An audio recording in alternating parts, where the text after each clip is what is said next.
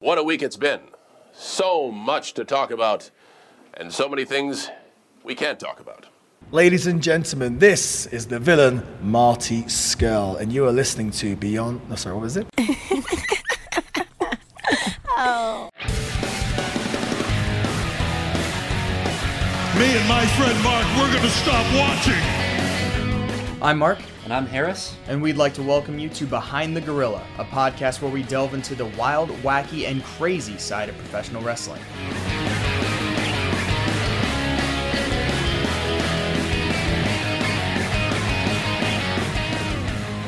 All right, how's it going, everyone? Welcome to another episode of Behind the Gorilla. I'm going to apologize ahead of time if I don't sound good. I've been sick all week, and I just got through calling three baseball games over the past three days while sick. So, voice is going. I think that's a good way to good way to put it. So just just throwing that out there right off the bat in case anyone was like, "Oh, what what what what is this?" Good. Yeah. Good thing you don't talk for a living or anything, or this might be a problem. Good grief, I know. Isn't that just perfect? Yeah. I Um, don't have any excuses. I'm just like this. That that's fair. That's fair. Yeah. Harris Sorry, just, I cut you off midstream. Harris just has that Harris voice that, you know, Mm, nothing he can do about. Um. All right. Well, we got another crazy topic. It's not just going to be us flaking out and just talking about songs because we didn't want to take the extra time that we don't have to come up with a topic. So instead, I took the time I don't have and actually tried to do a topic. And well, I probably did about three fourths of what I wanted to wanted to do. So you know, well, we're we're doing our best here. Um, it's gonna be just on one full show, so it'll be uh. Oh, it's gonna be it's gonna be fun. Uh, I cannot wait to hear Harris's reactions to some of this stuff. Like that's my favorite part of doing this. Is you know, I always, I, you know, I think we try to keep our respective topics in the dark from one another because it is more fun to explain on the fly. right. And I remember you posted a couple of videos of your topic on Twitter, and I thought, oh, well, you know, well, this will give it away. And I watched them. I have no idea what's happening, and I'm even more excited. So that's a good start. That I've seen some of it, and it still doesn't make any sense, and I still don't know what we're talking about. Yeah, yeah, I know. Um, yeah, I posted a picture and, and, and a video because I was just watching. I was like, this is just, this is just perfect, man. This, is this is our show. And Harris, okay, let me just say, if any of you, you should follow the page on Twitter at behind underscore gorilla right off the bat. Same thing on Instagram at behind underscore gorilla. Um, this is the best part. Okay, so so the video clip that I posted, Harris. If you guys want to know what it is, either continue to listen to this episode when we get to it, or go and follow us on Twitter and see it. Um, that is the best match of the show. yeah, just let that sink in. Oh, that's lovely. Yes, I'm very excited for this. Yes, that is that is the highlight of the show. So, um, well, before we get into that, I guess we can talk a little bit of current stuff. Although, I don't know, I feel like we spend too much time rambling about the wrestling world that nobody cares about listening to us ramble about. Um, but it's fun, I guess, so that's why we do it. So we can talk a little bit because there are a few good things that have happened, and uh, I thought AJ's promo with uh, or about Undertaker was fun because Mark Wahlberg was involved, which I had no idea was a thing. Apparently, it was something that was viral. I'd never heard of it. And um, that was great just because it got me like one of my favorite sound bites now forever, which is, of course, Well, Mark, I'm gonna go with my gut on this one. I'm not gonna take your stupid advice. there's something that Harris will say all the time. Every From week. now on. Yeah, constantly. Again, Harris, it's kind of unfair. There's no like there's no Harris in wrestling. Like in any way, shape, or form. Oh, the name. I was Yeah. like, I guess. There's no Harris. There's no name. There's no wrestler named Harris. The only Harris is is Bray Wyatt and his first NXT character. Harris. That's the only Harris that I can think of in all of wrestling. There's got to be a clip in there somewhere, though. The only other one was uh, Kamala when he first started wrestling. He was Sugar Bear Harris. That's the only other Harris I can think of. What? Yeah. Oh, that's news to me. I did Yeah. not know that. Yeah, yeah, that was his first wrestling put- gimmick. And then then he met on a t-shirt. then he met Jerry Lawler in Memphis, and Jerry Lawler was like, "Oh no, I have a much better idea." And then freaking Kamala became a star. Um, but yeah, Mark is all the time. There's Mark in everything. yeah. It's literally a word of wrestling. Me and my friend Mark, we're gonna complain. That's my favorite one. Well, you were close. It's me and my friend Mark. We're gonna stop watching. Oh, that's right. I'm sorry. I Either it- way, though, that is that's it- the it- best. that's one. my favorite one, and that'll be in the intro forever. Um, absolutely forever and ever. But anyway, I found that he said that, and I was like, "Oh, there it is." So I cut that out and put it on Twitter, and no one liked it, but I thought it was funny because I said, you know, this is Harris's reaction whenever I I suggest something. Mm-hmm. Just, well, Mark, I'm gonna go with my gut on this one, and I'm not gonna take your stupid advice, which is fair, more than fair. I understand that sentiment completely. But uh, anyway, so I thought that was fine. Uh, so other than that, AEW, it was a fine show. It was a reset show. This is what you need after the pay per view. You need the heels to get all their heat back. You know, you, you need the new stories to be put forward. You needed Inner Circle to beat down Moxley and leave, you know, you needed to do all that. Uh, but freaking Jake the Snake Roberts came back for the first time in like 30 years and cuts like the best promo we've seen in like since he left. Just Now, right off the know- bat. just right off. Now, you he's know- just like, oh yeah, I've been gone forever, and here, this is what y'all have been missing. You guys Yep. can all go back to kindergarten now. Yep. like you okay, you know me and my viewing habits and how hard it is for me to make time, especially this time of year, to watch any wrestling, much Sure. less you know AEW, WWE, whatever. Jake the Snake is what put me over the top to intentionally stop, sit down, and watch this episode of Dynamite this week. Because Revolution was a great pay per view. yes, it was. And like there was a lot of stuff I was interested in seeing coming into this week. And you know, like you, you, you're exposed to things that happen during the show just by being a wrestling fan Right. on the internet. So you know, you see some clips of Moxley's promo, and you're like, "Oh, that's really good." And then you see Pac formed the new faction with the Lucha Brothers, and you're like, "Oh, I really like that. Okay, that's pretty cool." And then you see Jake the Snake Roberts came back, cut a promo on Cody Rhodes, and ended with the line, Never turn your back on someone you fear or respect. Threw the mic to Cody and turned his back on him. Yep. And I was like, oh, I got to watch this. Yep. So I actually did watch almost all of this week's episode of Dynamite very intentionally. yep. I thought it was great. I thought it was kind of they're in this spot now where like it, it doesn't feel like a brand new promotion anymore. They've sort Yeah, of gotten yeah. their feet wet. You've laid the groundwork for a lot of different characters and now you can just tell stories with them and sort of have something to draw from. Right. Like, This isn't a this isn't a perfect example because I don't think they've been on the air, you know, not even a full year yet, not really close, maybe half. But you know how like The Office or Parks and Rec didn't quite like hit their stride in their first seasons, like their first six episodes. Well, Harris, before like 2012, that's the way most TV seasons were. Yeah, I agree. It just like I, I don't know what it was. It just felt like a watershed moment. Maybe because this is the first uh the first day, the first dynamite of the Moxley era, which Sure. Jericho cut a great promo on. Coming out and saying, You only beat me because I spent months training for a man who had one eye Yep. and you actually had two eyes, so you're a cheater and you don't deserve to win the title. That's the dumbest, best thing I've ever heard. That was absolutely incredible. That know was like this is why I love Chris Jericho and pro wrestling because he reason- said that with a straight face. the reason why I love Chris Jericho in pro wrestling is because he came out and is like, um, we're gonna leave you lying and you're not gonna be able to walk out under your own power. And if that doesn't happen, I'm gonna leave for 30 days. No, now 60 days, and everyone's like, oh, right, Fozzy tour, huh?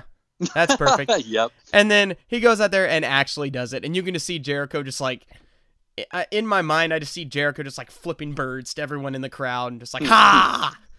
Okay, speaking of, it's very transparent that everyone in AEW is like, yeah, we're not like WWE. That's for babies. We're Oh, gonna sure. swear all the time. That and it's getting true. a little annoying. Like I'm not offended by it, but it is kind of unoriginal. Like there's something to be said. I don't like there was an episode of the New Day podcast, I think, where they were talking about having to learn how to cut promos and they were trying to be very intentional about not cussing because you know WWE is TVPG Right. but also because it forces you to be more creative. and Yeah, no, charismatic totally on your agree. own. I totally and, like, agree. It was like the fourth, you know, the fourth time that Jon Moxley said ass or son of a bitch or whatever. I was just like, yeah, guys, come on, we get it. Like, it's not, it doesn't mean anything anymore. It was exciting. It popped like the first two times, and now the crowd loves to chant whatever they can. Like they're a bunch of 14 year olds, you know, anytime that I anything hate with a- happens. I hate with a burning passion. It's need just to knock that off it's 'cause- earned. because they don't even like just mute out the crap. They mute everything, including the announcers, which makes no sense because their mics are on a separate feed. So I don't Yeah, know why we have to mute the whole thing. it's just a little it's it's it's trying a little too hard to be edgy to the point where it's kind of overblown. I agree. I totally agree. Yeah, no, that's when that's the biggest problem you have with your show, that's a pretty darn good show. It is, yes, it is. It is pretty good. So yeah, all the stuff that happened, set, you know, everything else still in motion. It it's it's good. You made Darby look like a star again by Mhm. basically just fighting off all of Inner Circle for like ten minutes by himself. Gives himself a hot tag in the corner, which makes Yep. no sense whatsoever. But it was awesome, and I didn't care. Because Well, he gave you himself a hot tag, and then he just then he just started rules. a comeback. Like he had literally just not been beat up and was fine. It makes no sense, but it was it was great. I'd like to think he was just like, wait, nobody cares about the tag in rules anyway. Well, that is true too. They don't at all. That's my one fault with the AEW stuff. But um, uh, no, yeah, it was a good show again. Um, other thing, Harris, other little news thing. Make sure I know you don't watch NWA, even though you pretend to like it, and have never. Mark, have- we've been over this. I have watched it. I don't need to watch it again. I'm there for the tapings. There's no point me watching it again. But also, yeah, no, I mean, if I don't have or make time to watch WWE or AEW, like at least NWA, I've already seen. Like I know what happens. There's but even less you reason for me the to watch first that. four episodes. You've seen Well- the next ones, but you didn't no, because if first I see the end of a movie, I'm not gonna go watch the first half oh my I already know gosh. how it is. Never mind. I'm not going to tapings with you anymore because I like going to the tapings. That's the whole point. anyway, What were you gonna say?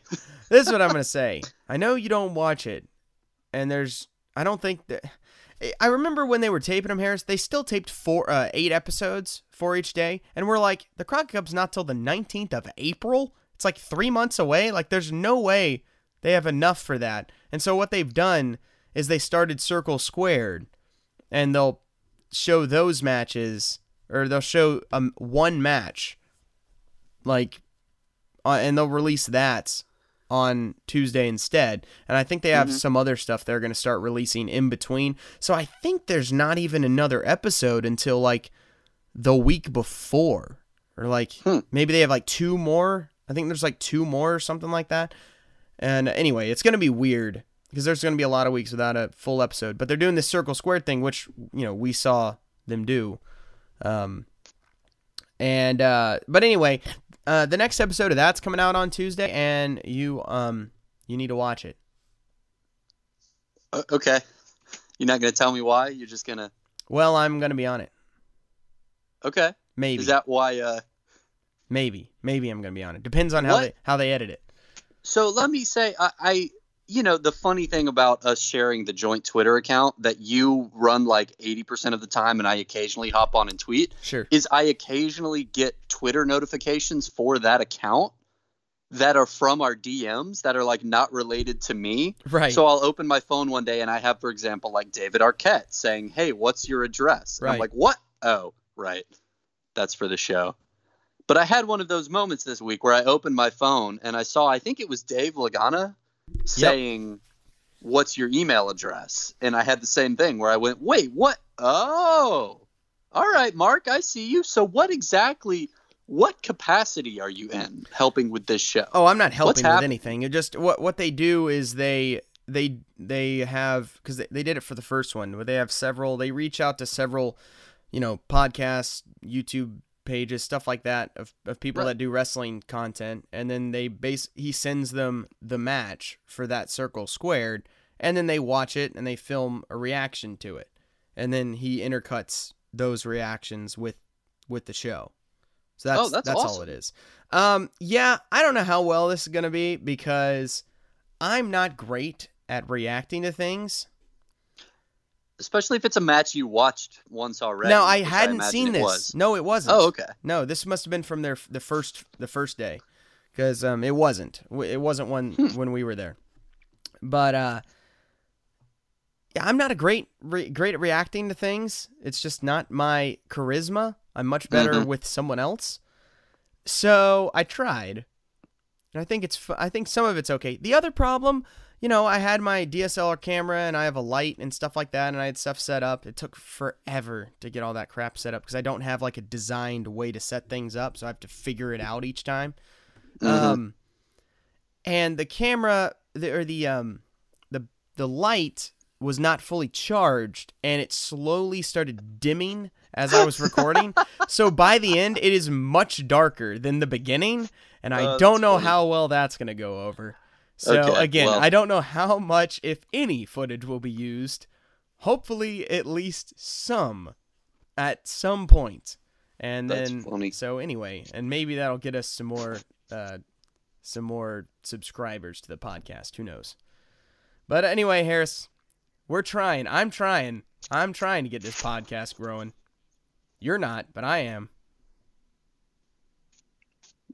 Yeah, I don't know what you want me to say to that. Like, I'm gonna go out and like canvas street corners in the middle of tax season. Sure. But Actually, to be fair, you I know have, you, fact have gotten like, you've gotten at least like one person to listen from your work. So I mean, that's pretty good.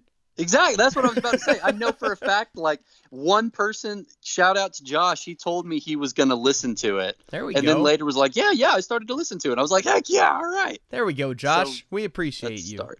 Thanks, buddy. Um. Anyway, so that's that was pretty cool. So several several different NWA things. It's just cool because it's just here and it's just so small that Yep. it's just it, it's a perfect fit for a show like ours that has you know no clout whatsoever to be able to do something with. Um. Other thing, I went to a wrestling show last night, Harris. Okay, I was hoping you would bring this up. so, for those of you who don't know, if for some reason you missed it on Twitter, Mark was tweeting updates from this show.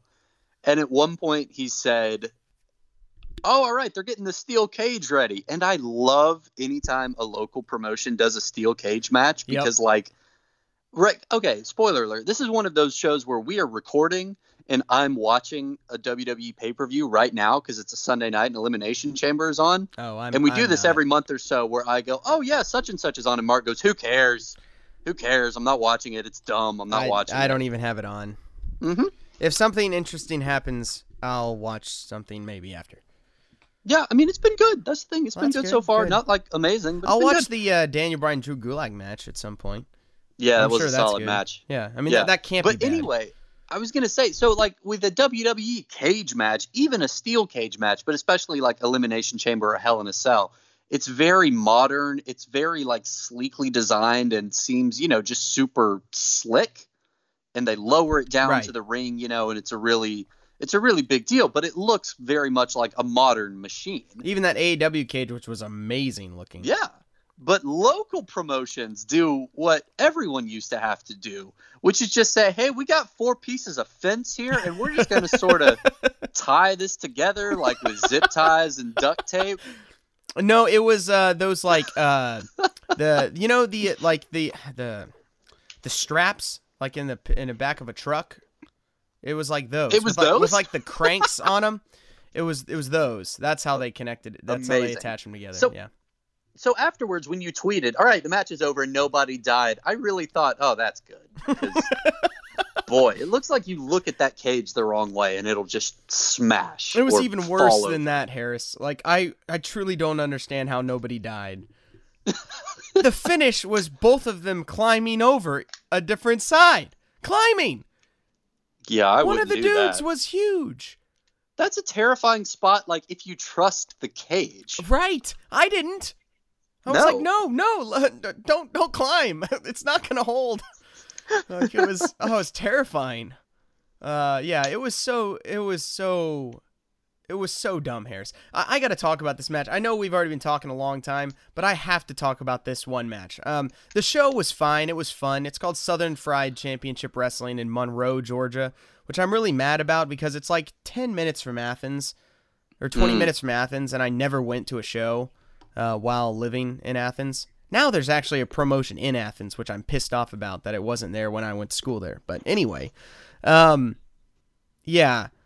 So the, the other matches were fine. They were, they were they were fun. It was interesting. A guy came out who literally try was trying to look like Raven, like he had the kilt, the black kilt, and everything, and the the hair like his, and this black kind of stuff on his face, and he came out with a Freddy Krueger glove and a uh, gas mask on, and the glove, like the blades were on fire, and then he got to the ring and then breathed fire, and it was awesome. And that was the first match, and I was like, "This is great." That it never got better than that as far as like showmanship wise. So I was a little disappointed after that because it got my expectations really high.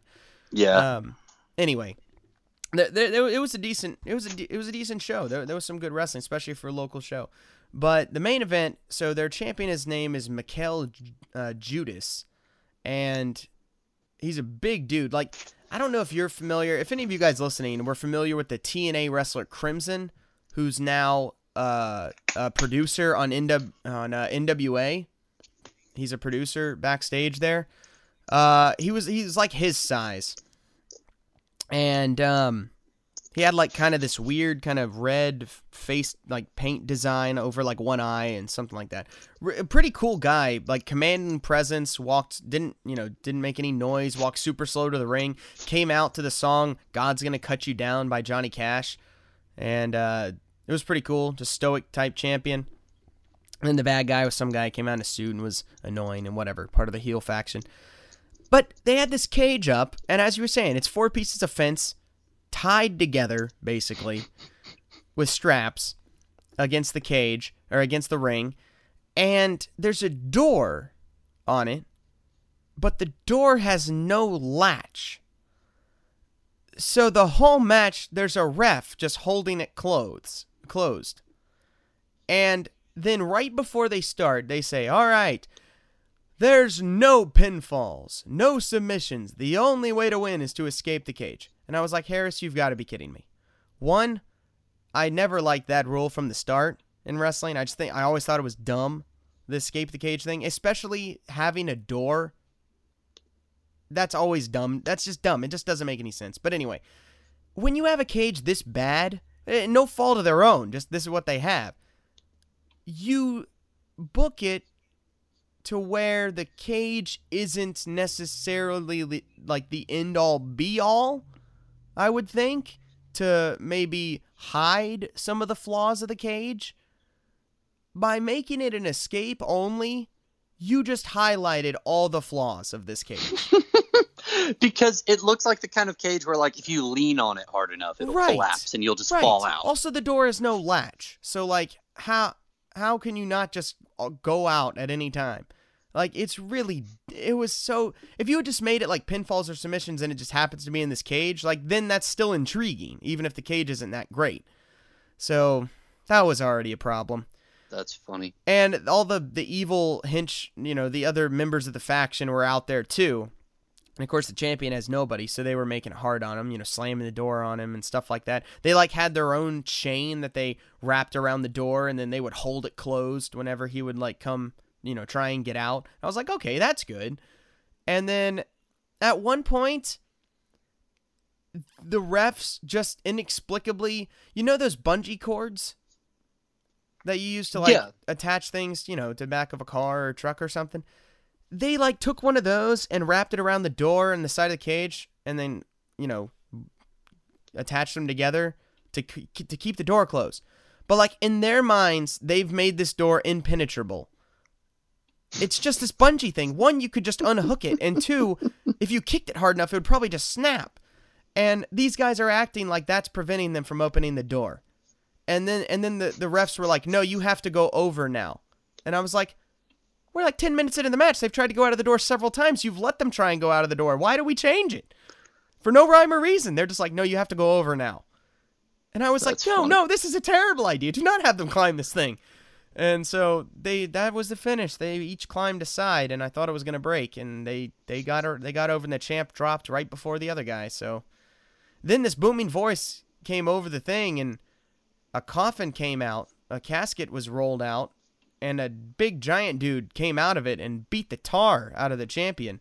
I don't know who he is. Apparently, it's an older it's an older guy. Apparently, his name's Tank, and he's been around the area for like 20, 30 years or something. I don't know.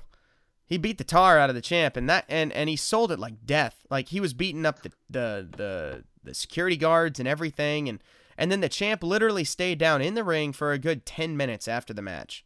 So either he was really hurt and something went horribly wrong, or he sold that thing for a long time.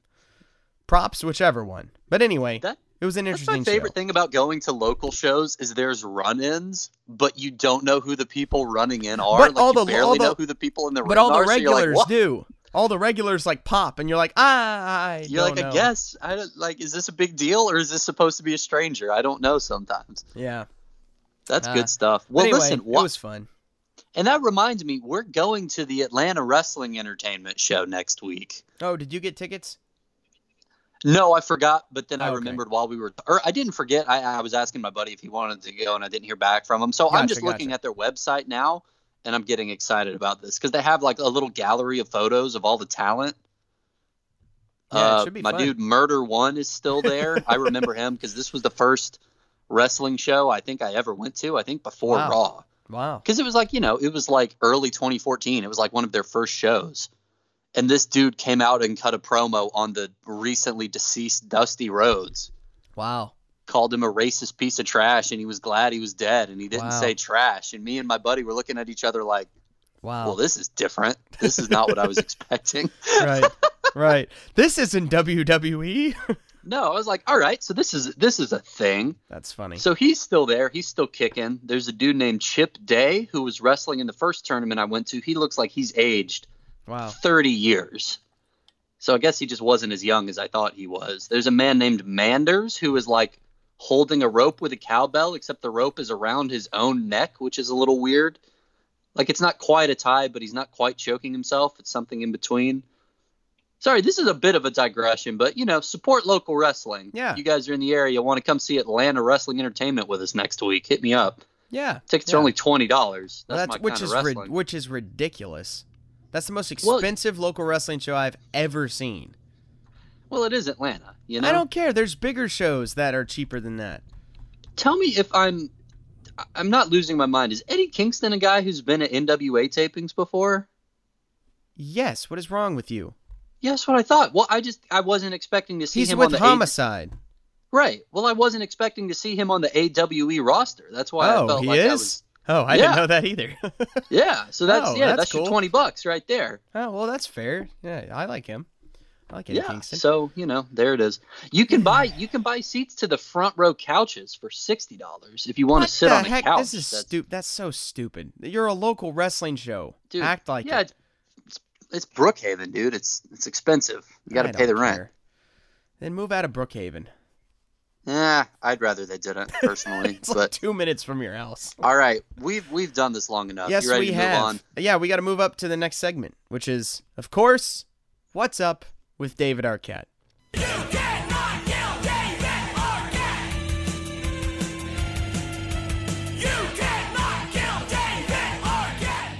Now, Harris, it's a sad. It was a sad day the Mhm. other day because coming up next weekend, it was supposed to be the premiere of "You Cannot Kill David Arquette," the new documentary at uh, South by Southwest. Mhm. But then they canceled South by Southwest because of this stupid Corona ridiculous overreaction.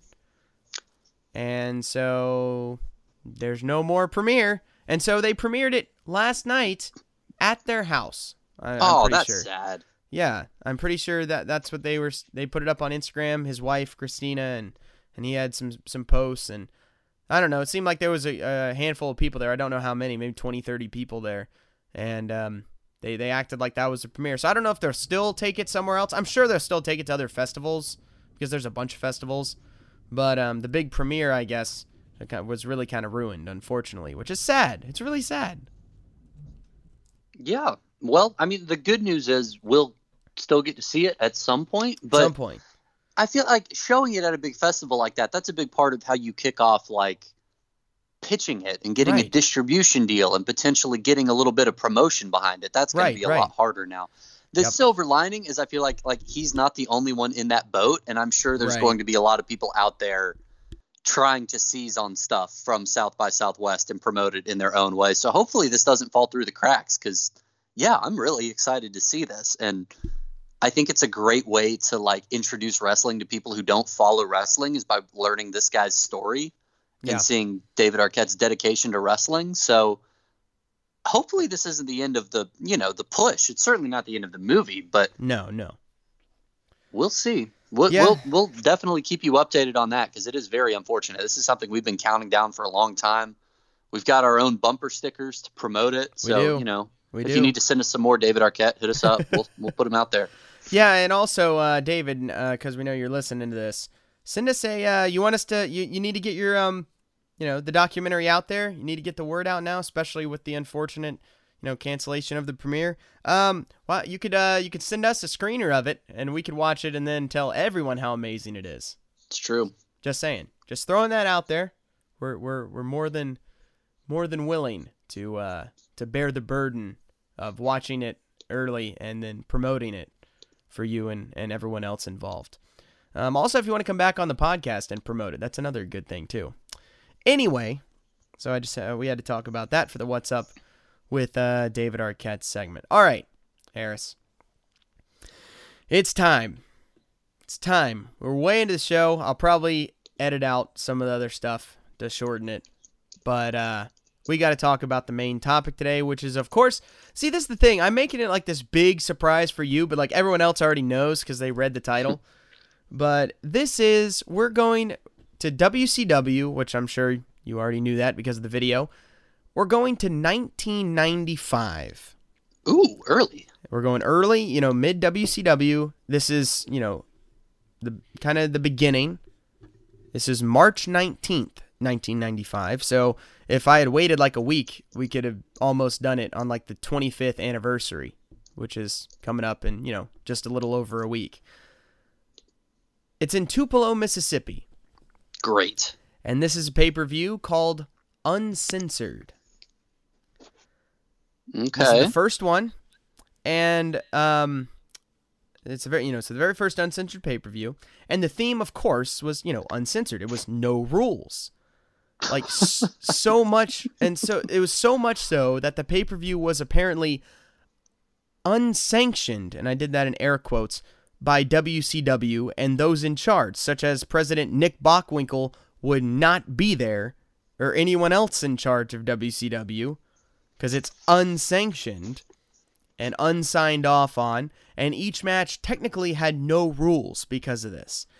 Even though every single match but two were gimmick matches with specific ways to win. So, right, off the bat, doesn't really make a whole lot of sense. There's actually more specific rules if you Right. think about it. Yes, yes, Great. there are. Um, so, you know, so in other words, there's literally rules in this Okay, unsanctioned pay per view. initial takeaway right off the bat we can all agree we've spoken about this every wrestling podcast on the planet has spoken about this it's annoying when wrestling promotions use gimmick matches to sell a pay-per-view Right, like having a pay-per-view called i don't know elimination chamber or hell in a cell right. where they build the entire show around gimmick matches for the sake of gimmick matches and not because they're earned by a storyline.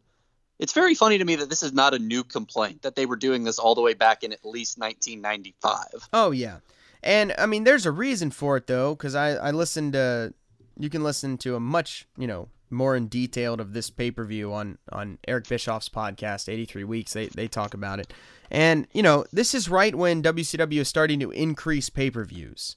I think this year they'll have nine, I believe, and you know th- this is unheard of at the time. Like pay per views were, you know, they had gotten to this sweet spot of like four a year and um, but WCW kept increasing it, but they did it out of necessity because it was one of the only ways they would make money because they didn't get money from advertising. It was basically going to Turner. Uh, they were, you know, they're not getting paid a licensing fee because they're owned by Turner. So like a lot of the normal ways companies make money, they were not. So pay per views wasn't uh, just an easy way where they got to keep all of the money from pay per views. So, I mean, you increase the pay per views. Um, so that was one of the reasons. And then another thing with you were talking about gimmick matches. Well, when you're starting to increase pay per views and you're worried of, oh, well, what's going to make people want to see these? That's, you mm-hmm. know, that's why Bischoff, they started theming them, you know, giving them different themes and stuff like that. But anyway, so that's how this happened. That's neither here nor there. I believe, Harris, that this is the worst wrestling pay per view of all time. Wow. That's a great start. Oh my goodness. Okay. All right. Yes, I mean there are bad pay-per-views. Like I'm there are a lot of them. But as far as the ones I've seen, I think this is the worst one. Um, but kind of in the best way possible. So maybe from that standpoint, it's not the worst one, just because this is so terrible that it's really entertaining. So maybe that's not necessarily fair. But as far as like actual quality, whatever, it's just it's just horrible. Um, so there's a few things going on. Like, 'cause this was a weird time of WCW. Like, they had already acquired Hogan and Savage, but it's a few months before Nitro would start later in the fall, and so it's kind of this weird middle ground. Uh, Vader versus Hogan for the first time at Super Brawl um, was like I think the month before, a couple months before, and it had done huge business. Um, was massively successful, and so this was going to be the rematch between those two for the title. So there was high anticipation for this this pay per view. Also, there was even higher anticipation because Hogan uh, Hogan had been teasing for several weeks that he was going to have a uh, ultimate surprise coming for this uh, main event. Hint, hint. So Oh, That- oh, I, oh, I get it. yeah, so that provided some some more excitement from people. Anyway, there was a uh, there was a like an hour long pre show before this pay per view that was aired on like TBS or something leading up to the pay per view. So kind of like what I mean, the same thing as what they do now, um, where it was on free TV and they had several matches. It doesn't matter because that's not on the network. I don't think I didn't watch them anyway. Um, but going to the actual show, first match, Harris. Um, the ma- okay, so they started. You know, you get the intro of Tony Schiavone, Bobby the Brain Heenan. This is the um, debut of Mike Tenay on screen as well. So you have kind of those three are the you know the broadcast team, and Mike Tenay or um, Tony Schiavone during this period has one of the best mullets in the history of mullets. I mean, it is just it's a thing of freaking beauty, and he needs to bring it back. Like he he needs to bring it back because it's awesome. I tweeted a picture out of it the other day because it's just awesome. Um, but anyway, so they do the intro, and then we're gonna get started. Jumping right into it, the match is already underway. Now, this particular match was filmed a few days before, so it's a pre-taped match, and it was actually filmed outside of Atlanta. So, uh, not in Mississippi. So, you know, the Brain and Tony are commentating on a screen while watching it, but they're acting like it's live. Uh, now what this match was, Harris? It's a uh, wrestling match set in the back of a semi truck with a cage on it, like on the back of a flatbed filled with hay. Um, called the uh, King of the Road match. I have heard of this, and I, I, I'm not surprised that we got to it. I am surprised that it's only the beginning. Oh yeah, no, this is the beginning. Um, it's just the most bizarre thing I've ever seen. Um, like there's trucks following with like camera crews in the backs of these pickup trucks, following. You know this. I, I don't even know how to describe it. Like. I- I mean, it's like Fury Road before Yeah, Fury kind of. Road. It's like an 18 wheel- wheeler, but instead of like the traditional trailer that's on, it's like this cage thing. And it's it's Right. just so bizarre and it's filled with hay and there's like a fence in in there and there's like a, a drop off where one side's higher than the other and it's just it's bizarre. Um It's sort of like if somebody made like not quite an obstacle course, but like just enough hay for you to climb around on, but not an efficient amount of hay for yeah. like hauling hay. Yeah. Um, and there's also a helicopter with a camera that that's following them as well. Like there was a lot that was put into this. Now, Harris, this is what I want to ask you. I want to ask you, how does one win this type of match? What what what would you say? I mean, if I thought wrestling were real and you could kill a man, it, it seems like the kind of thing where like throwing him out the back would be how you win, like throw someone off the truck. But obviously, Okay, okay. can't actually do that. But then, like just pinning a guy makes no sense. Wait, okay. I think I remember. Do you want me to take a guess, or do you want to just tell me? Well, if you think if you already know what it is, then I think really it's some sort of variation of like a terrible ladder match or pole sort of situation where you have to like get to the front or the top and ring a bell or flip a switch or something. Uh, yeah, pretty much. Um, the way you win this match is you get to the front of the flatbed, you climb up the cage, and you blow a horn that's on top of a pole. So it's basically a blow a horn on a pole match. Yeah, it's just a big yep, that's what which is such a shame because like the visual is at least fun. Kind of. But right, well like the you know they're they're driving down the road and there's It's like right off the bat when you first see it, you're like, oh, this is interesting. That's right, for sure. but then you just you just make it a pole match. Like Right. what a waste. Right. Uh, I, I do like how you said if I thought wrestling was real, it'd be throw them out of the back. 'Cause that's immediately like what Bobby the Brain says. He's like, he's like, oh, someone's gonna get thrown out of the thing if this side breaks or something. They're gonna be all over the road. Which I'm surprised he didn't make the obvious joke of Dustin Rhodes and Road because, but he doesn't. He doesn't make that joke. I thought it was gonna be there because this is Dustin Rhodes versus Blacktop Bully. I didn't mention the two already. Those are the two. Now Blacktop Bully, he was the former Smash from Demolition. Um, he's part of uh, Colonel Parker's crew of bad guys with Meng and with Arn Anderson and some other people that we'll talk about later. Um, but so you know, it's it's a pole match. Here's the other kicker, Harris. At this time, WCW had a strict no blood policy. Mm-hmm. Both men gigged. Mm-hmm. And explain what that means, just in case someone doesn't know the gig, wrestling term. gig just means cut yourself with a razor. Um. Yeah. So this match is heavily edited. now, Harris, let's go back to the beginning. Do you remember which pay per view this is? Uh, I believe it was called Uncensored. It is called Uncensored, where the tagline is unsanctioned, unauthorized, unbelievable. Well, this match was literally censored to cut out all of the blood as much as possible. Which and I'm sure it was a super coherent, like masterpiece of a match before that happened. Apparently, it was much better than afterwards. I don't see how that's really that possible. Oh, that's Um, so funny. So most of the shots are of like their backs are turned, a Yeah. ton of helicopter wide shots. Um, That's funny because I've always I knew this is a terrible match, and I knew that they were blading when they weren't supposed to.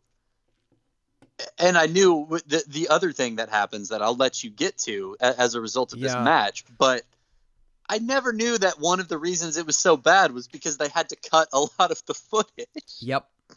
for a pay per view called Uncensored. That detail was lost on me. That's pretty. uh Yeah. That's pretty incredible. There was literally a moment when they it was just totally zoomed out helicopter shot. You see the truck going in, and you just hear Bobby the Brain just like, "This is uncensored." Literally, as we're watching a wide shot, hiding the blood. Like it's just like okay.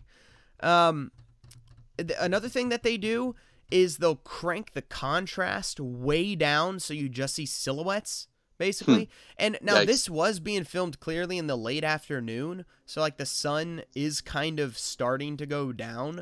So it doesn't it's not super jarring when they do that cuz like that could happen at this time of day, but like you can see it happening cuz it's on the same shot and then it cranks down and you see like silhouettes of people. Uh, the whole match is basically just these two like shakily walking and falling and hitting each other with bales of hay and pieces of wood and buckets and a trough and stuff like that. At one point, that's funny. Uh, like Dustin or uh, Blacktop hits Dustin with the trough, I think, or maybe it's the other way around. It doesn't really matter. And Bobby the Brain is like a trough. That's what him and Dusty eat from. So that was pretty funny. I, I, I mean, I guess. Um, the best part is just Brain saying things. Mm-hmm. Obviously, that's always the best. Like That's a be- silver lining on a lot of these episodes. It is. It is. But in particular, just about the setting that they're in. Because, like, at one point, they're just driving on the highway and they're driving past, like, this mobile home lot. And Brain is just like, there's a beautiful section of Tupelo right there. 18 house trailers, Mississippi condos. And then Tony's just like, "Would you stop that?" And he's just like, uh, "You just saw where Elvis lived with his 14 brothers, brother-in-laws." Like it's just like, okay, brain. Uh, another helicopter shot. It's just like of a farm and a landscape. And he's like, "There's downtown. There's the downtown area of Tupelo. See the skyscrapers? Two stories." So that was very funny. That made me laugh. Um, Yeah, that's pretty good. at one point, Wow, they so that no, that- go ahead. sorry, I was just gonna say this is the opening match. Yeah, It's this is the the, start. That this is literally the beginning. Um, at one point, they literally have to come to a complete stop so that a church bus can drive past. And they literally That's- say that they're like, "We're having to come to a stop because a church bus is going by." It's like you edited this whole match and you couldn't have like edited around that. I was like, That's a very Tupelo move, though. Hold on, hold on. We got the we got the church bus here. "But this wasn't in Tupelo. This was filmed outside of Atlanta." That's the thing that makes even less sense. Um, Incredible. the match apparently orig- originally was like 20 minutes long i think but with the editing it was it en- ends up being like 13 minutes which is still i don't know 10 minutes too long for a match of this to go and it just it's so boring like it's just nothing happens because they can't do anything they're on a moving truck like at one point like dustin tries a pile driver and stuff like they try some moves but they can't it's mostly them just throwing each other down uh, Right. Eventually, they both go for the horn. Dustin falls. Blacktop blows the horn and wins. And this isn't even the dumbest thing that happens on this show. This could have been a whole start. episode, just that one thing. Uh, the other I thing know. we Well, that's got, kind, to I'm kind talk. of surprised. Do you want to explain now yeah, what happened as a result of this match? yeah. There was a fallout for this. Uh, Dustin Rhodes, uh, Blacktop Bully, and then the uh, match um, producer, who I forgot who it was, were all I think it fired. was Dusty, wasn't it? No, it wasn't. It wasn't Dusty. It was someone else, and they were they were all fired because of this. Because apparently Bischoff was saying like weeks before he did like an explicit thing with everyone of like we're we can't do we're not using blood anymore. It was like a big thing, and then they did Yeah. it. And apparently the producer told Blacktop and Dustin that it had been cleared, and it hadn't, obviously, and so they got fired. But worked out for Dustin. Went to WWF, became Goldust. You know, became a legend. So worked out. Um. But anyway, we got to move on now. We got to move on to probably, maybe not the dumbest, but the worst match on the show. Because this is Meng versus Hacksaw Jim Duggan in what is known as a martial arts match. what? Yeah, Harris, what do you think this means? I, it sounds like it's a UFC fight. Just what do you think it means? Like it means you use whatever martial arts you want to, like boxing or. I mean, I don't know what else they would think martial arts are in 1995. How is Kickboxing. that how is that different from a wrestling match though in like WWE term or in professional wrestling terms? I mean, they, well, they punch, they kick, they they do submission Right. holds. What's So- what what would be the difference? I there doesn't seem to be one. There's That's not Harris. answer. The only difference is it's it's a normal match, but Sonny Onoo is the referee in a karate uniform, and instead of slapping the mat to count, he points. That's the only difference. Great. That's it. Martial arts Uh, match. And and this is the other thing. I was thinking, oh, a martial arts match. Like maybe it's like supposed to be a karate match Yeah. or something like that. You know, where normally a type of match like that, the goal is to, you know, strike your opponent and get points. But this just has pinfalls and everything. Like, doesn't even matter. See, like wrestling, it can be kind of annoying when wrestling pretends super hard to be influenced by martial arts. But like at least now when they do it, they've gotten a lot better at it, and a lot of the time they understand how to like blur that line.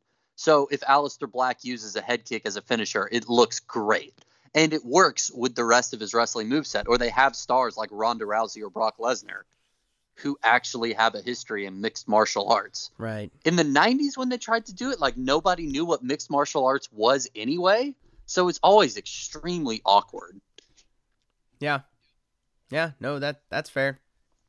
Um so Okay, so Meng comes out in this kind of strange looking get up uh it's supposed to be, I guess, some sort of samurai outfit or something, but it looks like, You know, like a um, oh, what are they called? Um, uh, burkas. You know, like a Yeah. burqa. It looks like that, but it was made of like your grandma's quilt, with like a million different colors. That's kind of what it looks like. I'm sure it's supposed to be a traditional look of something, but uh, it looks weird to me. Um, so Meng comes out in that. Hacksaw comes out, and I guess he thinks he's Jackson from Bloodsport. Um, he's got jeans with a black cutoff shirt, a white headband, and his hands and forearms are like heavily taped up like white tape, and he's got like uh, American flag knee pads on top of it and like boots Mm-hmm. um, just straight out of Bloodsport. And he comes out and then literally delays the match for two full minutes while he refuses to bow. Because that's what you're supposed to do, because it's a martial arts match. So you bow to the ref and you bow to your opponent before it starts. And he won't do it. But I love that though because he's clearly like, no, I don't have to do that. That's stupid. Which Right. is what everyone at home is thinking too. Like, why? No. he's like angry and just refusing to and just trying to start the fight with Meng while the ref and everyone else keeps telling him, no, you, you bow first. That's the way it works. Now, Hacksaw is the baby face here. And uh, Meng is the big bad heel with Colonel Robert Parker. And I think Hacksaw might literally be brain dead or pretending to be because he's acting like a mentally slow third grader who doesn't want to take a bath. Like that's what he's acting like at the beginning of this match. Like throwing a temper tantrum almost. He finally does this like goofy mocking bow to the ref and then Meng where he's just like "Huh, bow, huh, bow and you're just like, "Okay." Um and then immediately gets kicked by Meng when he does that goofy bow. So the match finally underway. Meng is just a monster. I mean, that's clearly the point of this match is just to build Meng up, which he literally is. He's probably the toughest guy in the history of wrestling because it's Haku. And um uh, you know, but you know, Hacksaw is just trying to fight back, but Meng's just no selling it. Hacksaw at one point takes off his boot and attacks Meng with it, with his boot. And at one point he smashes his toe with it because you know Meng is like a you know martial artist, so he you know he's barefoot in the ring. So at one point he smashes his t- his toe with a boot. Now again, he's the baby face in this match. Makes total sense. He continues to get beat up. Tony keeps saying how there are no rules in any of these matches, so the refs are really only there to count pinfalls. Um, but at the same time, like Sonny Onoo's trying to like break up stuff and things, so I don't get it. But uh, there's just a ridiculous amount of nerve holds too. I swear Meng just spends half the match doing nerve holds on Hacksaw, so that's really exciting for a karate or a martial arts match. Um, at one point, Hacksaw just goes after Colonel Parker, and then the ref, uh, Sonny Onoo's over there trying to pull him off of him, so that opens up Hacksaw to then get thrust kicked in the face by Meng, which looks awesome, and then he gets pinned. But but again, the pin is Sonny Onoo kneeling next to it, counting like one, two, not hitting the mat, like doing this weird like I don't know some other motion, like pointing basically at the mat. It's very, uh, it it doesn't look good. Um, you know the the, the point was to make the monster heel out of monster heel out of um Meng, so that's the point. But it just makes no Right. sense. And really, the only babyface aspect is that Hacksaw is American. Like that's the only Right. reason he's the babyface in this. Well, I'm glad you brought that up because I was going to say it is so clearly like he just keeps USA, USA. Like that's all right. it is. Hey, we've got a we've got a vaguely Asian guy. His name's Meng. Uh, he's into he's not even Asian. Arts. He's from he's from uh, the uh, Tonga. right, but it's 1995. Like it doesn't matter. It's close enough. I so know. they're like, well, we'll do an Asian American thing, and he'll be doing these weird, dumb martial arts traditions, and Hacksaw will be like, no, not gonna do it because I'm American and we don't bow. Like that's the whole thing. That's the character. It's woof. yeah, It's pretty bad. Yeah. Yes, it is. It's it's it's horrible. It's just it's so. We don't want martial arts. We want wrestling.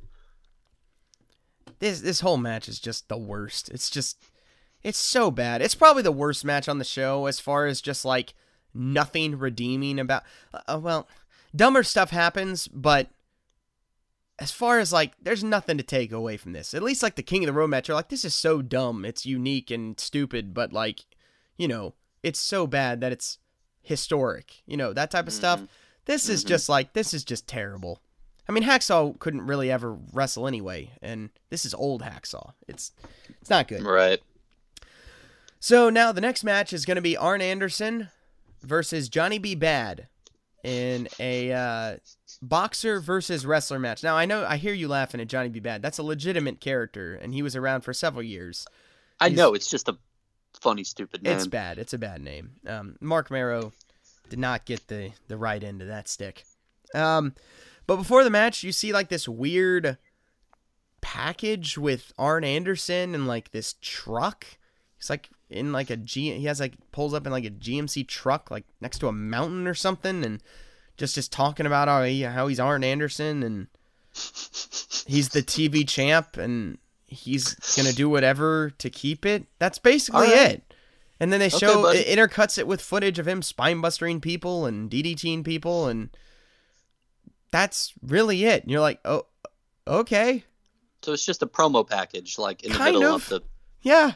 Because Okay. but right before this, you had an actual promo package with like him and the Colonel and stuff talking with Mike Tenay. Anyway, it doesn't matter. Um, yeah. So it's wrestler versus boxer because of course you know Johnny B. Badd, aka Marc Mero, was a legitimate Golden Gloves boxing champion. So that's where this comes from. And he's, you know, at a distinct disadvantage in this match because, like, he has the gloves on. So why would you do that? And he even says, yeah, it probably wasn't the best idea, but I'm doing it anyway. And you're like, well, then what is wrong with you? It makes no sense. And he's got, like, his, his former, like, manager there who clearly is not his real former manager. It's clearly a guy they want to look as close to, you know, freaking Burgess Meredith as possible. to and his name is Rock. And yeah, I don't know if this is a real person. If it is, then I'm an idiot and I don't understand. But to me, they're just trying to do Rocky, and that's just what it seems like. Yeah, it's very subtle. Harris, this is definitely the best match on the whole show, What?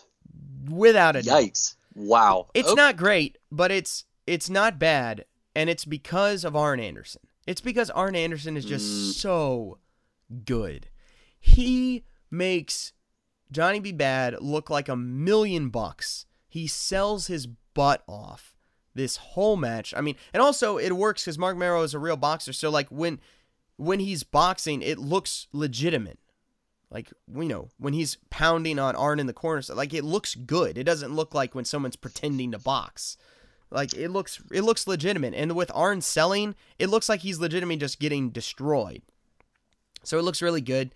The crowd ends up getting into it. Arn does a great job of he just takes a beating the whole rounds and the rounds end and you know they go to the corner and do whatever and Colonel Parker's there with Arn and Rock is there with uh, Johnny B. Badd and you know they're whatever.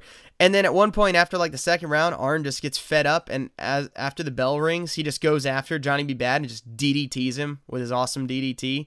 And you're just like, yeah, there we go. That's what the heel does. You know, you can't win, so you cheat. That's like the whole Yeah. point. And so, you know, now he kind of has a little bit more of an advantage and is able to do some stuff and a little bit, but most of the time it's still just Johnny B. Badd punching him out for the most part.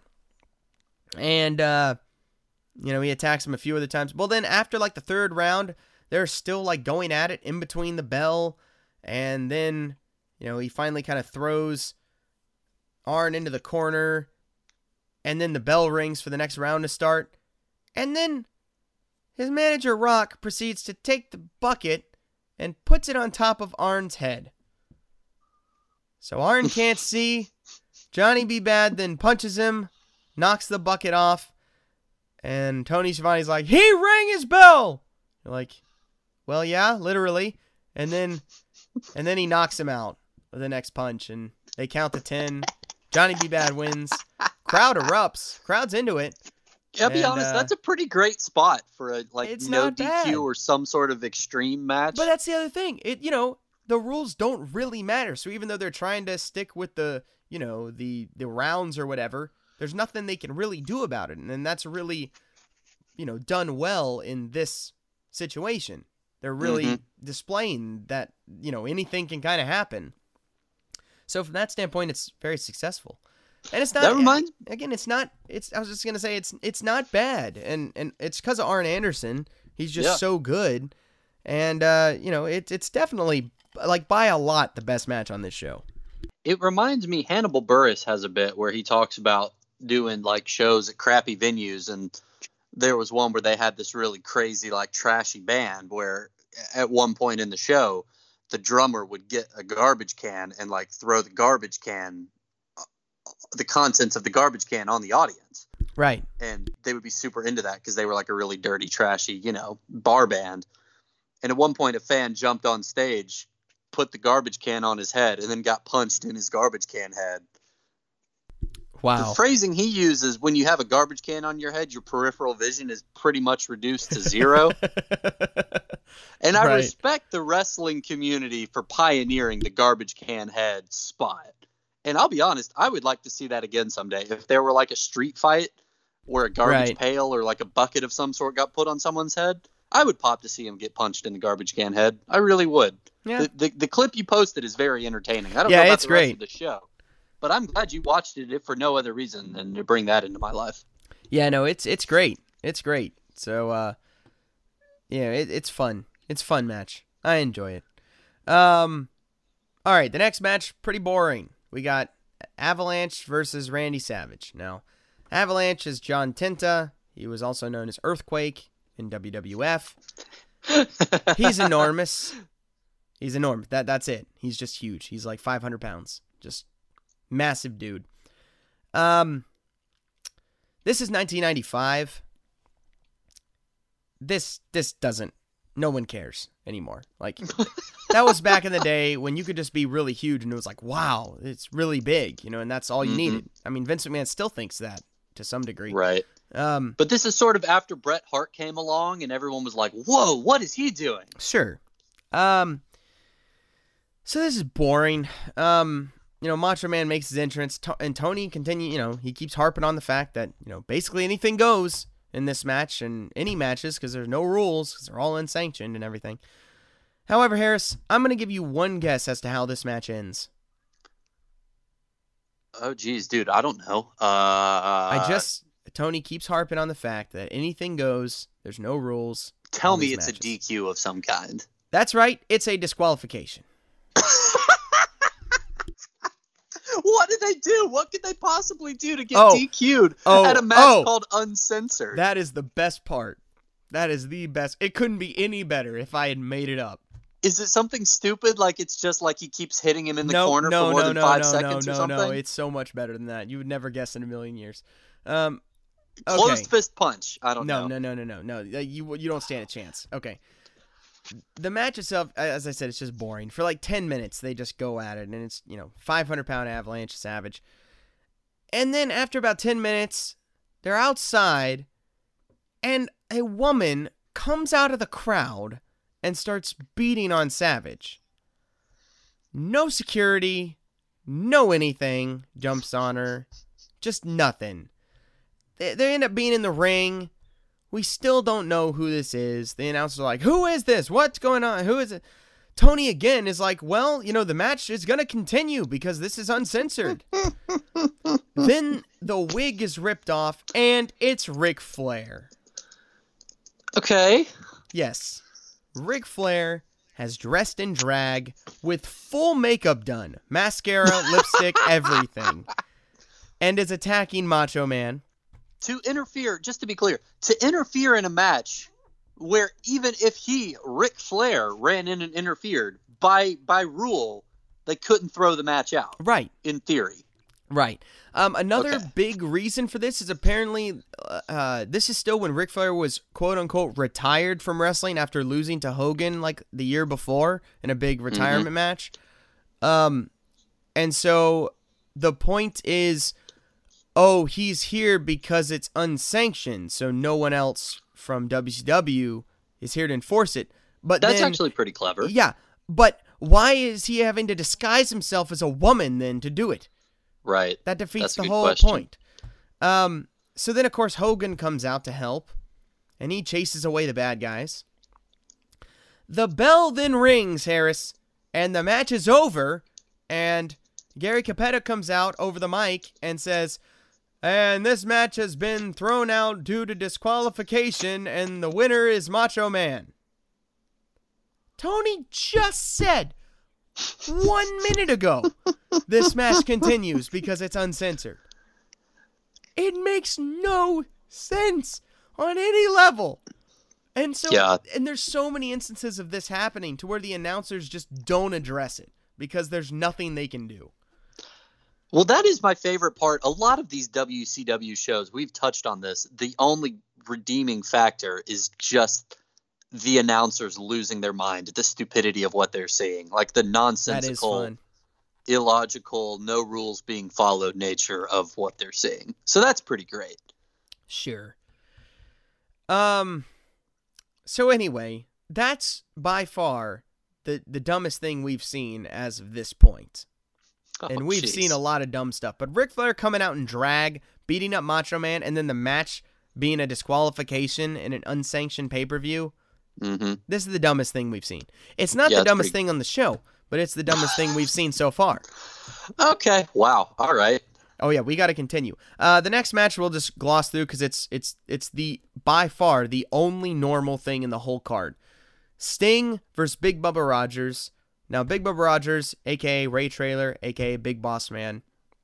Um, uh, Big Bubba comes out with a fedora on and like a button down and slacks, like he's out of like a 1930s gangster movie or something.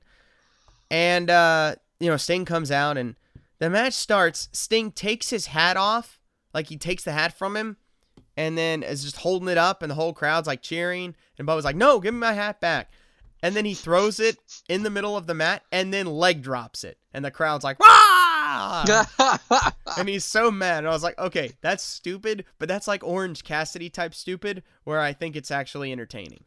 I'm a sucker for anyone leg dropping an inanimate object. Oh, the one yeah. I always think of is Ric Flair going nuts. I think it's Mick Foley's autobiography or something they're pushing, but he like elbow drops the book to prove a point. Ric Flair That's elbow dropped everything. He elbow dropped everything. Yeah. Um, the the main story of this match is Sting ends up he blows out his knee, like his reconstructed knee halfway through, like on a leapfrog that he didn't quite get Ah. high enough on. That Big Bubba like hit. I not for real, like that's just a story of the thing. But it is kind of one of these Mhm. weird spots where you're like, it, it almost looks like it could be real because it's so Mhm. bizarre, and you're like, oh, that looks like a real, you know, like botched wrestling injury. So it Yeah. actually works. Um, you know, and he, and he sells the whole time. He does some like he goes off the top rope once and then immediately like, has to like go down to the ground and stuff. Um, which is not the what people do now. Now they hurt their leg and they just do all their stuff and, and then after they finish doing their stuff, then they pretend it hurts again. But I'm, um, I'm pretty sure that happened back then too. not as much though. Uh, and it ends though with Sting. He picks up Bubba f- to slam him, but his knee gives out, so that causes Bubba to land on Sting and then get the pin. Um, it's a decent, it's a pretty good match, but the, the and the result's kind of surprising with with Bu- with Big Bubba going over, but it's a little disappointing. It's a little anticlimactic. Um, all right, so moving on, we have Harlem Heat versus the Nasty Boys in a Texas tornado match, which is basically like a tornado tag match. Yeah. Um, in the promo before, Brian Knobbs promises to beat uh, Harlem Heat in a uh, Texas tornado style in Tucson, which they're in Tupelo, so he's a little far, you know, from that. Um, it's like a you know day long drive or something. Anyway, uh, the match is okay. Uh, Harlem Heat's out there; they're the champs with with uh, sh- uh sensational Sherri. And the Nasty Boys are out there, and they kind of they go back and forth, kind of on the outside and everything. You know, there's no tags or anything, so it's like an AEW match. And um, at one point, they the Nasty Boys shove Sherri's face into Brian Knobbs' armpit, so that's a good spot. They would always always do that. Um, uh, at one point, they're outside the ring because this also is a false count anywhere match. I guess that's part of the thing, but that that's part of the way it's being built. And so Uh-huh. they're outside, and it ends up like spilling over to uh let's just say it's a concession stand, Harris. But it's not like out in the concourse, it's like in the corner of the arena. And it's definitely not just built for this match. I mean, they have like booths there, you know, that have a sign that says lemonade, um, a sign that says cotton candy, a sign that says funnel cakes. There's no logos or anything. It's just, you know, printed words that say these things. So these are clearly real concession stands. Great. The point is, they built a whole set for this instead of just like actually doing it in the concourse like they Mhm. do now, which is always Mhm. fun. So it just looks stupid. um, it's so dumb. The other dumb part is it's just concrete floor, and there's like beverages over there and stuff like that. So they're hitting each other with like cups of soda, and it's spilling everywhere. And so they're in wrestling boots on concrete that's now soaked. It turns into a slip and slide. Ah, I was really hoping that's where you were Everyone is just this. falling down like crazy. The first time it happens, I think it's Brian Knobbs just slips and falls, and you just hear Brain go, "He's safe." Best line, probably of the show. Definitely See, one of the best Brain lines. This sounds super entertaining if it weren't for the fact that this is clearly not something they thought through and like meant for this to be happening. Right? Like I'm sort of thinking you've seen the movie Transporter, right? No. Oh, okay. Well, it's it's it's fine. It's a dumb action movie, but like it's just, you know, it's a Jason Statham martial Yeah. arts vehicle. Right. and there's a scene, you know, like two thirds of the way through or whatever, where he's fighting all these guys in like a bus depot, and one of them, like, they spill a barrel of motor oil, and it coats the floor, and Jason Statham looks at it for a second, and then like rolls around in it, gets himself all slippery, and then proceeds to beat the crap out of, you know, like 17 guys Right. drenched in motor oil and like they can't get a grip on him and they're falling down and slipping and sliding and it's ridiculous but you're like all right this is a good time this is not what this is this No. match was like oh no the funny part will be that they'll fight in the concession stands no the funny part is that they can't stand up because you didn't think this through Yep, no, they didn't. Um, they end up just throwing mustard all over each other. Uh, also, oh, this is a great spot. I forgot about this one. Um, Stevie Ray grabs this big tray of cotton candy to smother Jerry Sags, and it's probably the only time cotton candy has been used as a weapon in a wrestling match. yeah that seems a little counterintuitive to me So that's pretty fun. Um, but yeah, this goes on for a while. People are slipping and sliding and falling. And then all of a sudden the match is over. Because Knobbs gets the pinfall off camera and they miss it. How stupid Wow. are these people? They're so How do you dumb. not- I'm almost inclined to like I guess you don't know that they're not on camera, but like if I'm the rep, I just don't count Right. until you know the camera's on you, right? You just ignore it. Like I know that's annoying for the people in the crowd, but it's not as annoying as just botching the finish to your match I know. on pay-per-view. Ah, Ugh. it's so dumb. okay. I see we complain, we nitpick about AEW's production value. They've never missed a pinfall before. Right. That's like the only if you miss if you miss nothing else. If you capture nothing else, that's the one thing you have you to get show. the finish. Like, yeah. that's it's that's bad. incredible. Even the announcers started- have like no idea the match is over. Then all of a sudden it's like, oh, it's it's over. Oh, okay. See, when you started, I was like, "Oh, this is two, you know, this is good, two good tag teams and a tornado match, which is like a fun stipulation." Right. And I thought, "Wow, how could they possibly screw this up?" But boy, Basically, a- Harris, this is like the most G-rated hardcore match in the history of the world. That's what it is. yeah, that's that's incredible. Yeah. Um. The other big problem, like they got the pin on camera, just like the director didn't cut to it, because like they show a replay and there's a camera right there filming the pinfall, and you're like, what is? Did nobody like see? Uh oh, there's a pinfall. Like, oh man, it's pretty dumb. That's That's to be fair. I wouldn't be surprised if just the camera guys had no idea that this was a false count anywhere match because they don't announce that at any point. So maybe Yeah, they just weren't ready to look for a pinfall. I don't know. what a I company, man. What a wow. Yeah, who knows? But uh, so that happens. Uh, we see a uh, so now we're ready for the main event. Vader versus Hogan. Um, Okay. back Again, you know, sounds promising. Now, Hogan is the WCW champion. This is not for the title for literally no reason. It's just not for the. I mean, I guess technically it would make sense since all this is unsanctioned. I guess the title because I think these tag that tag team titles weren't on the line either, and Arn's uh, television title wasn't on the line. So I guess none of the titles. So they got they got that right. That makes sense. You can't have a title match if it's uncensored by WCW. Um. So backstage, Vader cuts a promo on Hogan, and Flair's back there too. But remember, Flair had came out dressed in drag, full makeup and everything. Yep. He clearly either didn't or didn't or couldn't take said makeup off. so it's Ric Flair in mascara, lipstick, rouge, and red fingernail polish cutting this promo. And I Harris, this is worth watching over anything else in this show. Other than maybe the Arn with the bucket finish, that's pretty great. Just, just, just, just seeing Flair cut a promo dr- with makeup on is amazing and makes the whole show worth watching. Cause it is, yeah, that sounds it's spectacular. Cause he's cutting his full on 111% Ric Flair yelling, Yeah. screaming promo Woo! Yeah. wearing mascara and lipstick and makeup on. It's just it's great. It is great.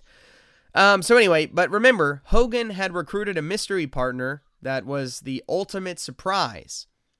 Well, on the pre-show, it was actually announced that this was not the ultimate warrior that everyone was expecting and what many people had bought the pay-per-view specifically for, who had not been wrestling in, you know, who hadn't wrestled in like 3 years. Right. This is a guy called the Renegade, Mmm. Who is the ultimate warrior from the dollar store. like this they don't even hide the fact that this is just a blatant ripoff.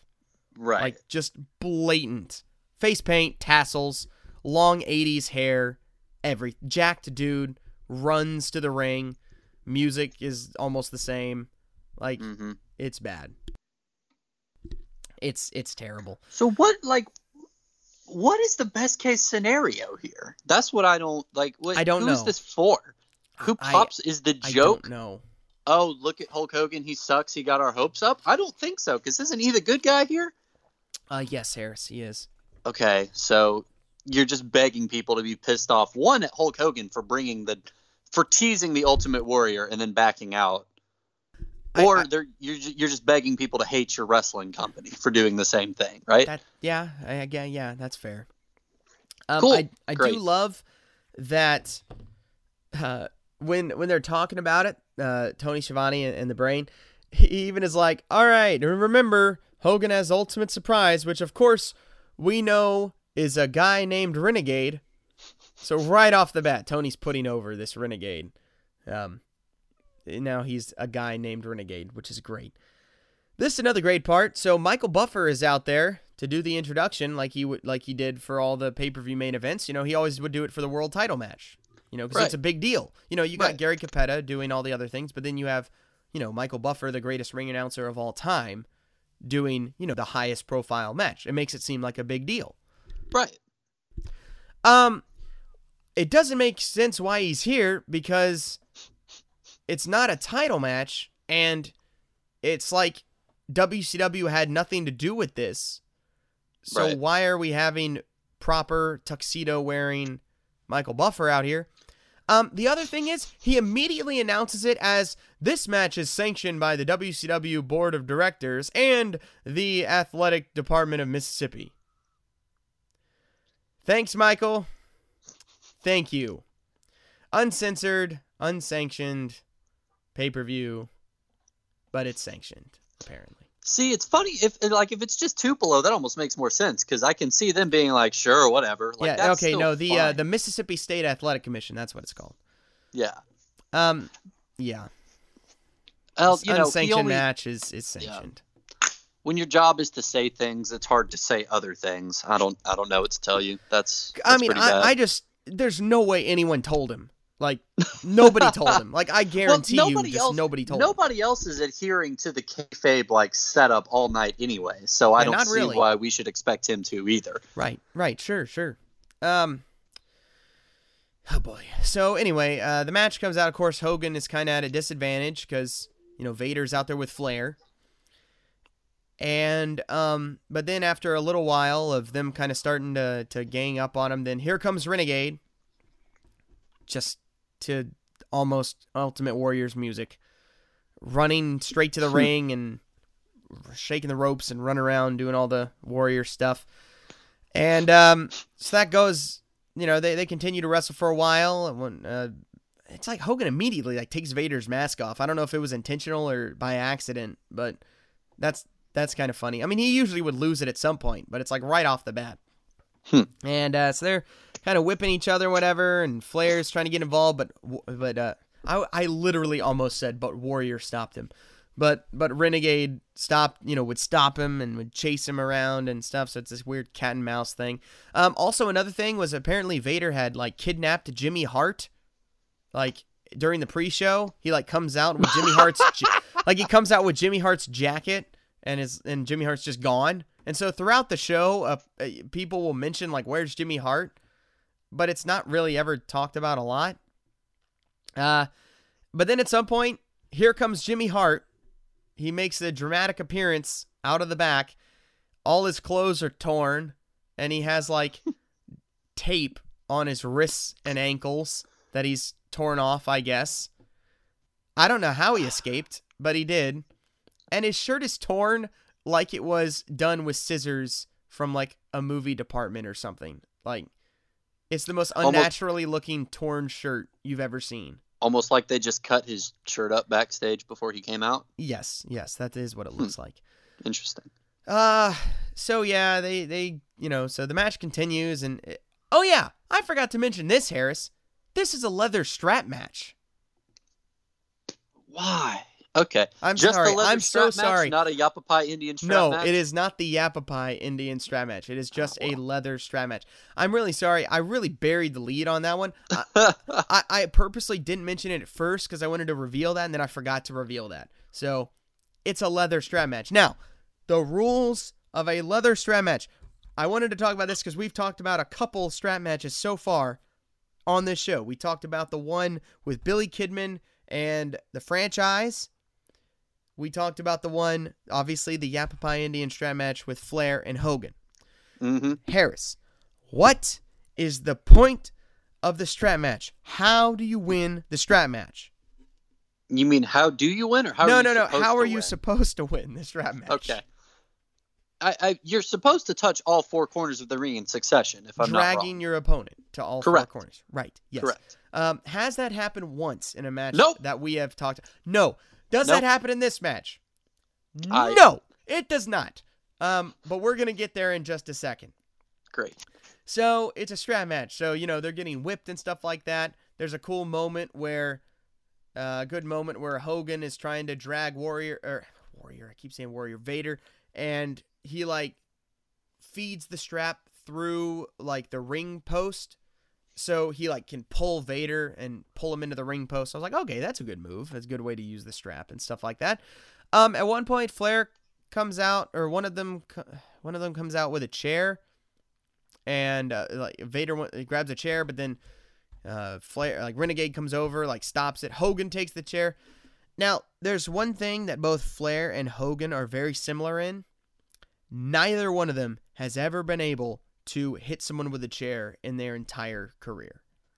They just can't do it. Flair has said it openly, like he hates it, like he he cannot do it, like he can't bring himself to hit someone with a chair. So anytime Flair hits someone with a chair, it it looks like when you're play fighting with your like brother and like trying not to hurt them.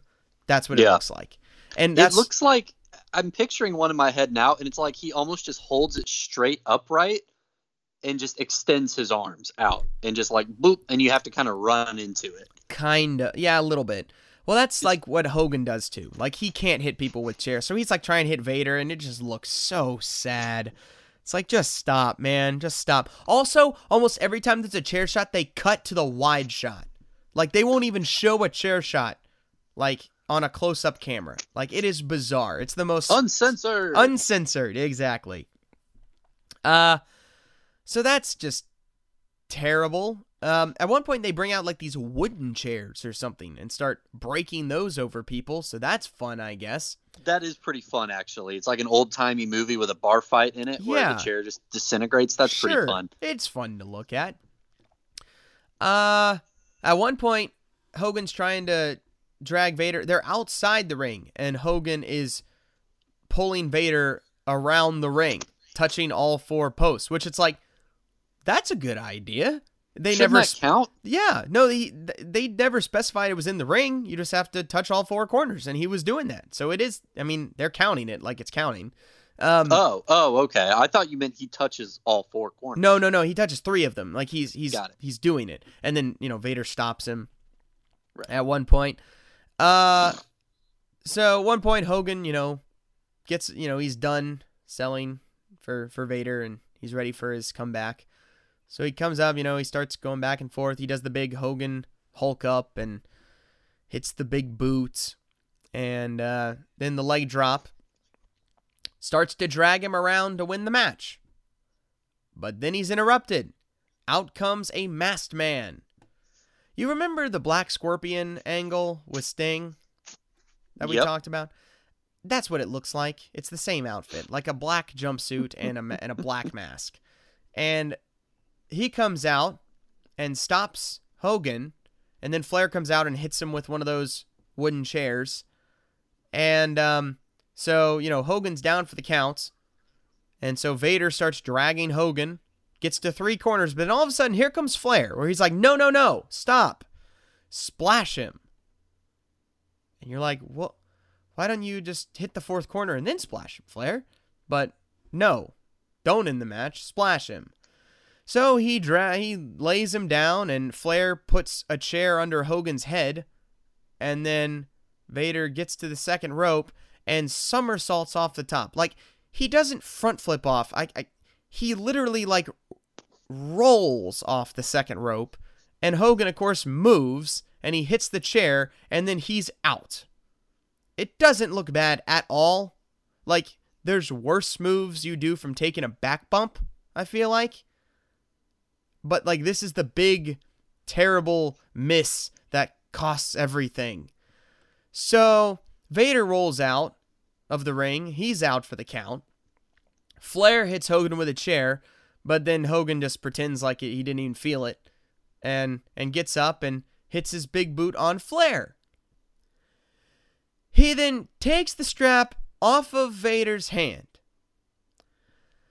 hooks it on Ric Flair's hand, who is no longer in the company and also is not named Big Van Vader, and proceeds to drag Ric Flair to all four corners.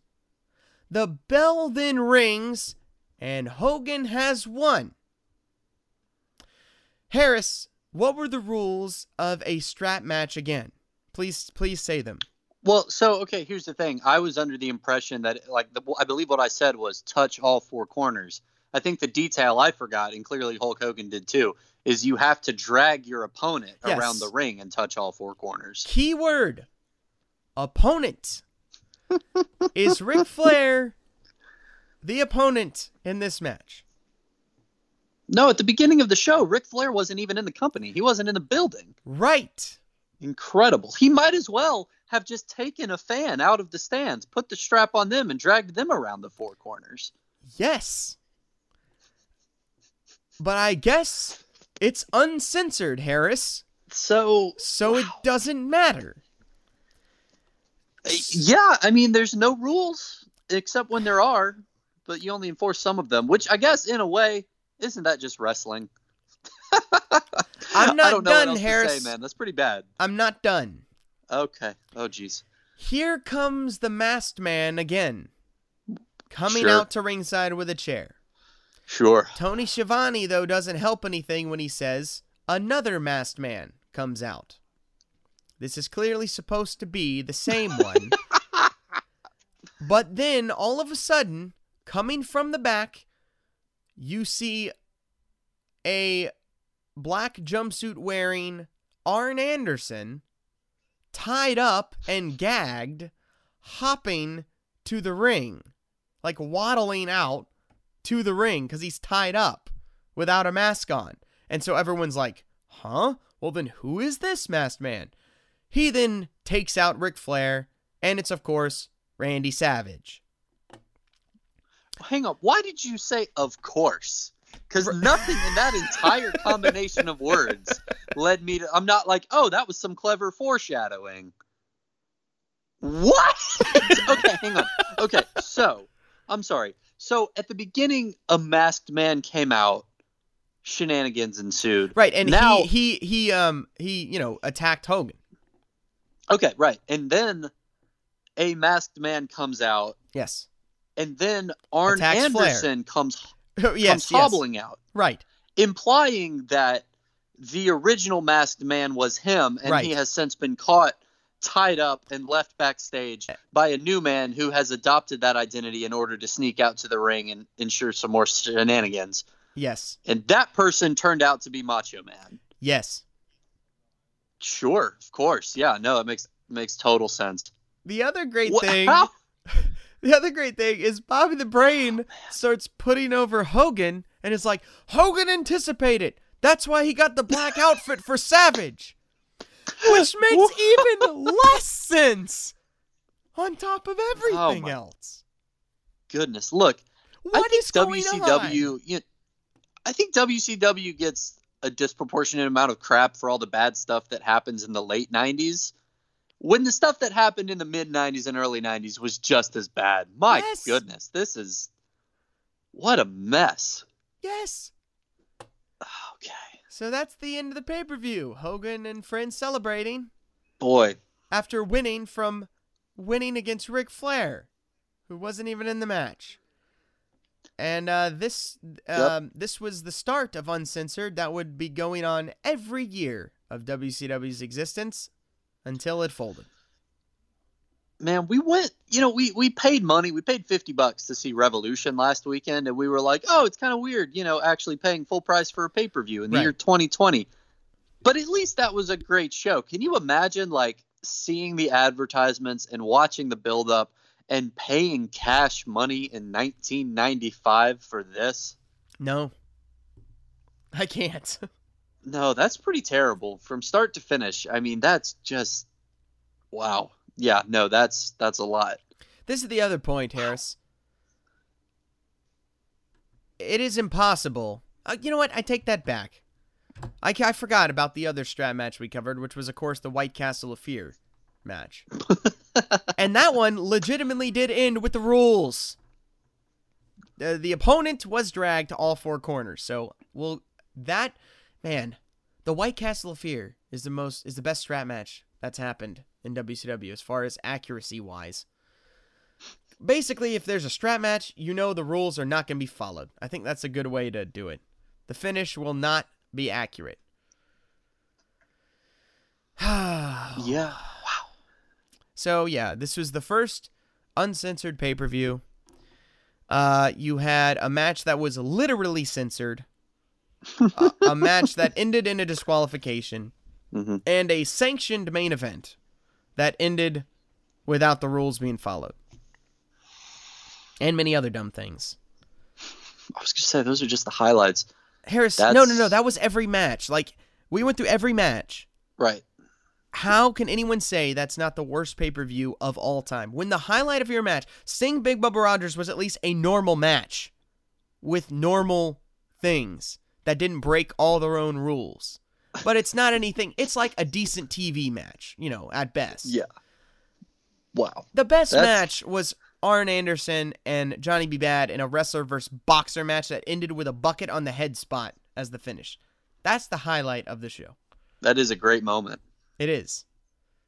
That's the highlight of the show. Wow. This is the worst pay per view in the history of wrestling. Wow. Yeah, that's. I mean, I that does sound like a challenge to us in future episodes, but boy, that's a strong start. That's going to be tough to overcome. It is. And uh, this is one of the ones I thought about when I was doing my dumb WCW matches a few, like a month ago. Because, of course, that had the Yappapi Indian strap match in it.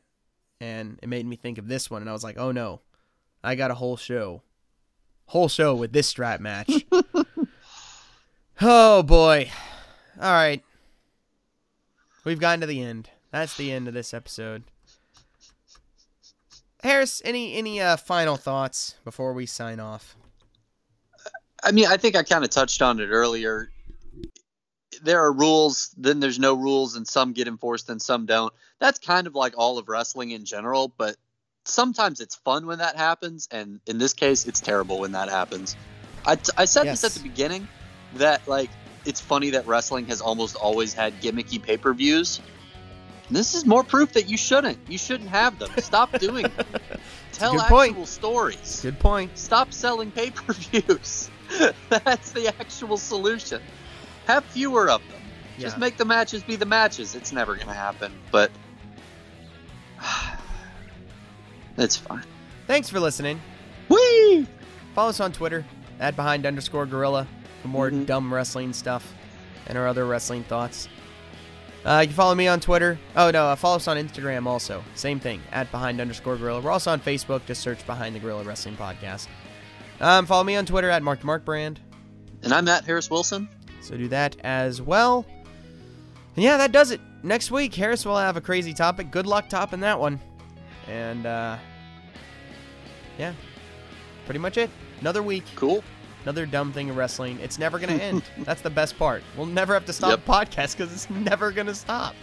There's stuff that has happened in the past year that we could do episodes on. Like, it just never ends. hmm It never ends. Thanks so much for listening, everyone. Again, I'm Mark. And I'm Harris. Have a great week.